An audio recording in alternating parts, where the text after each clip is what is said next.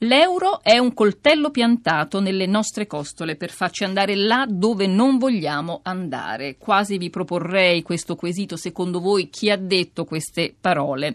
Ve lo dico io, sono parole pronunciate in uno dei suoi tanti comizi da Marine Le Pen, che è candidata alle presidenziali di Francia, primo turno domenica ventitré aprile, favoritissima nei sondaggi, la candidata con la quale tutta la Francia, tutta l'Europa si deve confrontare e che basa proprio sulla distruzione del, eh, del, dell'euro la sua campagna anti-europeista. Eh, Partiamo dalla Francia per andare in realtà nella Repubblica Ceca e intanto diamo il benvenuto, bentornata anzi, ai nostri microfoni ad Adriana Cerretelli, editorialista del Sole ventiquattro Ore, in collegamento da Bruxelles. Buongiorno.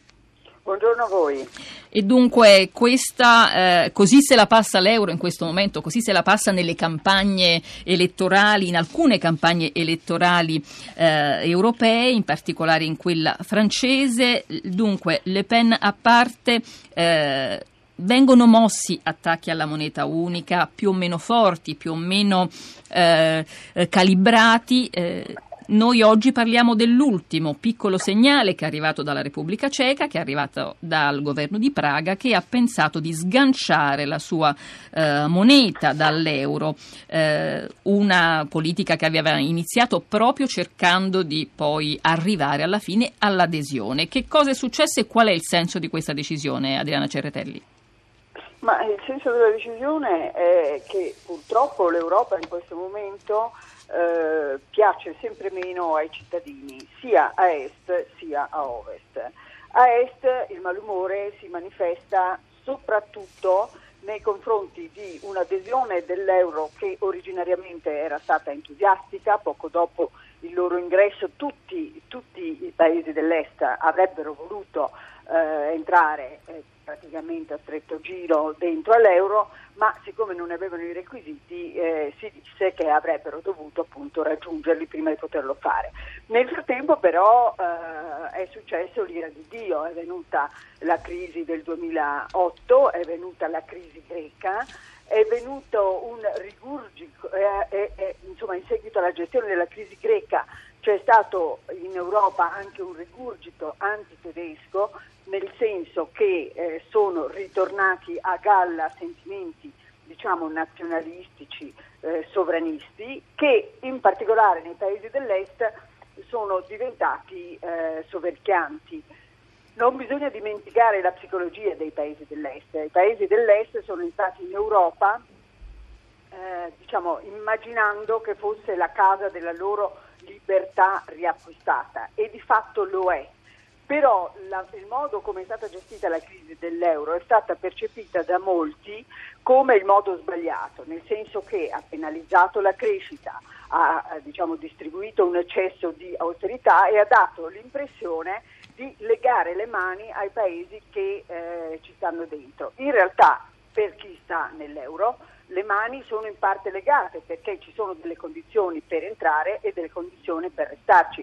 Questo è normale, visto che i paesi attualmente sono diciannove e sono tra loro diversificati. Ma diciamo tutto questo complesso di cose, unito al fatto che eh, nei paesi dell'est sono andati al potere delle, eh, paesi, dei, dei governi euroscettici, e sicuramente la Repubblica Ceca è una di questi, Ah, fa sì che non si parli più di adesione, ma addirittura, e questo è il caso della Polonia per esempio, la cui ambizione anni fa era di accelerare l'ingresso nell'euro proprio come status diciamo sociale dentro l'Europa.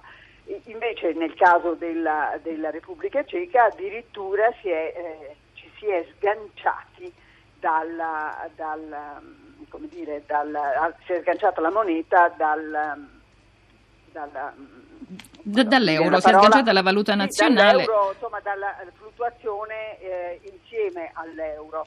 Eh, questo per esempio è una, un fatto che esiste anche in Danimarca, perché per esempio alcuni paesi che non sono entrati, questa è la Danimarca che invece è a ovest, eh, continua a essere legata, anche se diciamo nei paesi nordici, che pure sono ricchi eccetera, c'è questo senso di malessere verso una, una governance dell'euro che insomma non piace a molti. Adriana Cerretelli, eh, complesso ma chiaro il quadro fatto fin qui. I paesi dell'est hanno visto all'inizio l'ingresso nell'Unione come l'inizio di una storia di libertà e anche di eh, ricchezza o di crescita, certo, economica, e di fatti quei paesi sono cresciuti, sono, si sono sviluppati. Quegli stessi paesi tanto devono proprio all'essere nell'Unione europea, però poi chiaramente adesso eh, insomma un po' com- non, non ci stanno a subire le conseguenze di una crisi che eh, ha colpito tutti, diciamo. Lei eh, rispondendo a un lettore sul Sole ventiquattro Ore fa un, un, un punto su questa cosa, perché il lettore le dice: com'è possibile che non si rendano conto, no, che eh, eh, del beneficio, e perché soprattutto l'Europa non sa vendere la sua eh, importanza. Perché non sa vendere la sua importanza? Beh, l'Europa non si sa vendere perché secondo me paradossalmente in parte questo è dovuto al suo enorme successo, eh, un successo che eh, diciamo è entrato nella pelle della gente. Però, eh, e quindi per, per la gente la prosperità e la pace sono dei dati acquisiti che a lungo andare non si identificano più col fatto che si è fatta l'Europa. In più l'Europa è, è secondo me, è purtroppo restata una sovrastruttura eh, nella psicologia e nella cultura dei popoli e dei paesi, nel senso che in realtà, nonostante l'Europa e i suoi benefici, i governi hanno sempre teso eh, diciamo a governare in modo nazionale, non a caso le elezioni sono sempre nazionali, e quindi i punti di riferimento della gente sono restati dopo tutto nazionali, senza contare che quando c'erano delle decisioni o ci sono delle decisioni impopolari, tutti i governi senza eccezione dicono ce l'ha detto l'Europa, e quindi tutto questo alimenta un, un senso di non appartenenza all'Europa. L'Europa non è una realtà identitaria, lo è la nazione o addirittura lo è il campanile in certi casi. Adriana Cerretelli, nonostante il successo, no, che lei dice appunto la conquista del mercato della moneta unica, le quattro libertà di circolazione di persone, capitali, eh. merci e servizi, eh, però appunto i governi l- hanno imparato a usare come arma impropria l'Europa, come un capro espiatorio. Poi c'è stata la crisi e poi adesso c'è la crisi politica dell'Europa, e ci sono le vie di uscita come il modello di integrazione differenziata, la doppia velocità. Eh, su questo cosa possiamo dire? Perché le, le indicazioni che vengono, mh, per esempio mh, come quella che arriva da Praga, qualcosa vogliono dire in tal senso? Sì, vogliono dire molte cose. Secondo me l'Europa a più velocità per certi versi è una necessità, per altri è un enorme rischio. È una necessità perché l'allargamento eh, è stato talmente rapido e, ed ha incluso tante eterogeneità al punto che eh, non è più possibile gestire l'Europa eh, se non attraverso la logica di denominatori sempre più minimi. Questa è sempre stata una logica in Europa, però quando l'Europa era più coesa, era più omogenea, anche i minimi denominatori erano relativamente alti. Adesso in una situazione di eterogeneità ovviamente si abbassano eh, quant'altri mai. E in secondo luogo l'Europa a più velocità non piace ai paesi del, dell'est perché ancora una volta ci vedono o una forma di ricatto nei loro confronti o una forma di emarginazione.